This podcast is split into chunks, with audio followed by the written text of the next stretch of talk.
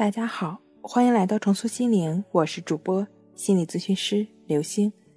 本节目由重塑心灵心理训练中心出品，喜马拉雅独家播出。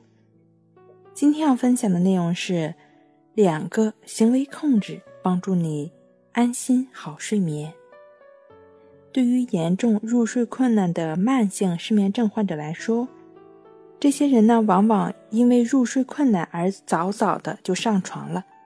试图强迫自己早早入睡，但实际上却事与愿违。越想早点睡着呢，就越睡不着，焦虑烦躁，以致恶性循环，甚至彻夜不眠。今天分享的这两个行为控制的训练呢，第一个就是建立卧室与睡眠之间的联系，限制卧室的功能。把卧室仅仅用于睡觉及其相关活动，不要在卧室里看电视、看手机、工作、学习或者煲电话粥。如果在床上读书可以帮助你入睡，那尽量将时间控制在半个小时之内，不要寄希望于读书或者看电视的时间会让你引起困意。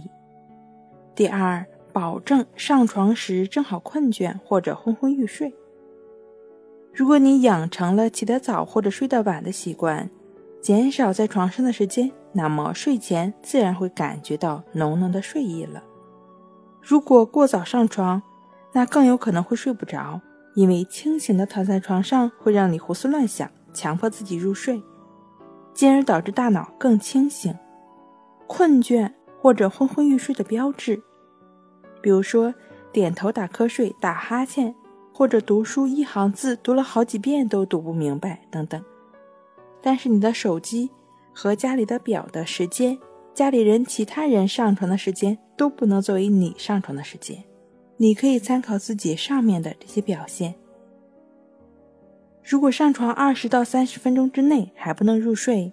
则最好不要在床上瞎折腾了，最好起床到其他房间去活动活动，看看书、看看电视、做做家务。